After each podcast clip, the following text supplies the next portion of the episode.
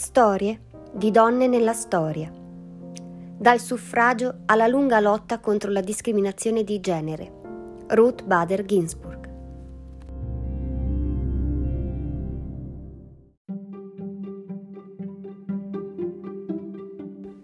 Combatti per le cose a cui tieni, ma fallo in un modo che porti gli altri ad unirsi a te.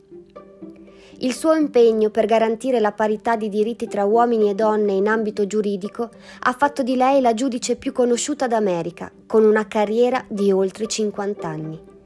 Preparatevi a conoscere la favolosa storia di Ruth Bader Ginsburg.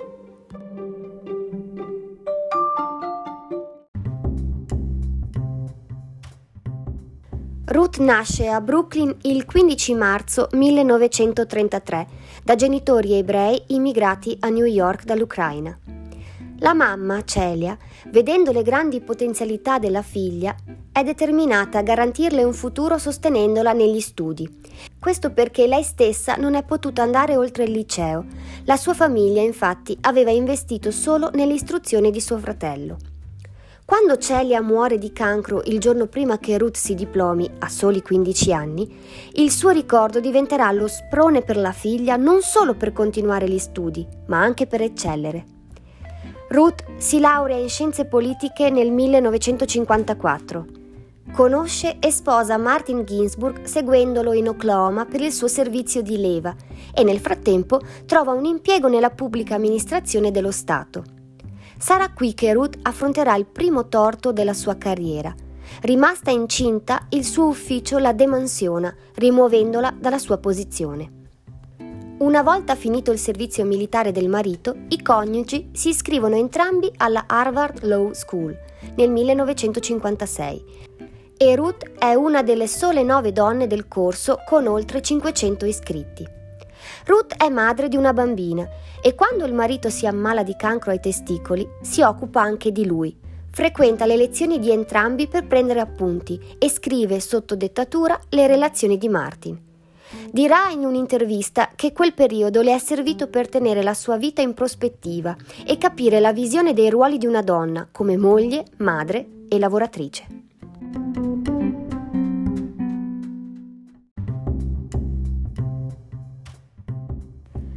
Ruth si scontra però con la realtà che la società non è ancora pronta a vedere questo nuovo tipo di donna, come diremo oggi multitasking, e così, dopo la laurea in giurisprudenza e con una serie di referenze impeccabili, deve accettare le porte in faccia che gli studi legali le chiudono.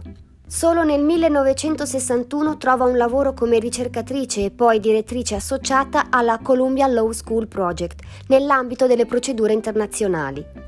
Nel 1963 diventa professoressa alla Rutgers University. Qui nota che il suo stipendio è decisamente più basso rispetto a quello dei suoi colleghi maschi. Alla sua richiesta di spiegazione le viene detto che il motivo è che lei ha un marito con una buona retribuzione. Nel 1972 diventa la prima professoressa donna alla Columbia a guadagnare un mandato. Ma è con l'American Civil Liberties Union che comincerà la sua ascesa, fondando una sezione dedicata ai diritti delle donne, portando avanti centinaia di cause legali contro la discriminazione di genere in tutto il paese. La chiave del suo successo è di essersi dimostrata tanto paziente quanto scaltra.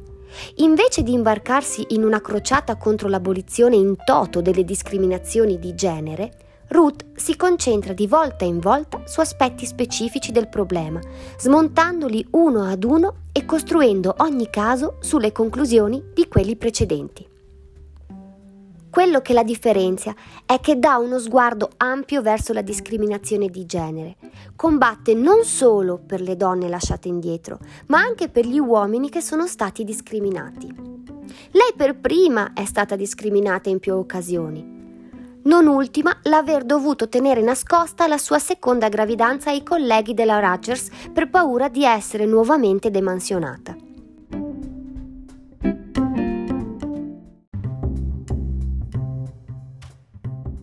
La sua grande intuizione è stata utilizzare il quattordicesimo emendamento della Costituzione americana. Tutte le persone nate o naturalizzate negli Stati Uniti e sottoposte alla relativa giurisdizione sono cittadini degli Stati Uniti e dello Stato in cui risiedono. Nessuno Stato farà o metterà in esecuzione una qualsiasi legge che limiti i privilegi o le immunità dei cittadini degli Stati Uniti, né potrà qualsiasi Stato privare qualsiasi persona della vita, della libertà o della proprietà senza un processo nelle dovute forme di legge, né negare a qualsiasi persona sotto la sua giurisdizione l'eguale protezione delle leggi. L'emendamento stabilisce che tutti sono uguali davanti alla legge approvato dopo la guerra di secessione e nato per garantire i diritti per gli ex schiavi, ora Ruth lo utilizza per contestare l'iniquità di leggi sessiste e stabilire quindi la parità di diritti tra uomini e donne, aprendo in questo modo il percorso all'abolizione di leggi discriminatorie. La Casa Bianca la nota e nel 1980 il presidente Jimmy Carter la nomina giudice alla Corte d'Appello del District of Columbia ma è nel 1993, a 60 anni, che arriva per lei la consacrazione definitiva con la nomina alla Corte Suprema da parte di Bill Clinton. Anche alla Corte Suprema Ruth conserva la sua giurisprudenza prudente e moderata, ma non manca di far sentire la propria voce se necessario. Nel 1996, infatti, scrive l'opinione della maggioranza in Stati Uniti contro Virginia sostenendo che alle donne qualificate non poteva essere negata la missione alla Virginia Military Institute.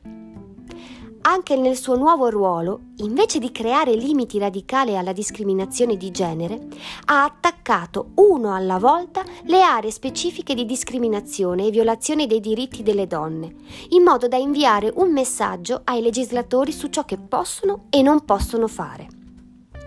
Fin dall'inizio della sua lotta, ha sempre sostenuto che il grande cambiamento sociale non dovrebbe venire dai tribunali, ma dal Congresso o da altre legislature. Questo metodo consente al cambiamento sociale di rimanere al potere del Congresso ricevendo anche la guida della Corte. Nel 1999 la sua salute inizia un lento declino. Le viene diagnosticato il primo di cinque tumori si sottopone a chemioterapia senza mai saltare un'udienza. Questo succederà solo nel gennaio del 2019, a 85 anni dopo l'ennesima operazione. Degno di nota è il fatto che la carriera di Ruth sia conclusa con due voti fondamentali quello che ha introdotto i matrimoni dello stesso sesso negli Stati Uniti nel 2015 e quello che punisce le discriminazioni sul posto di lavoro in base all'orientamento sessuale lo scorso giugno 2020. Ruth Bader Ginsburg si è spenta all'età di 87 anni a causa di un cancro metastatico al pancreas, ma la sua luce continuerà a brillare come faro per le nuove generazioni di donne.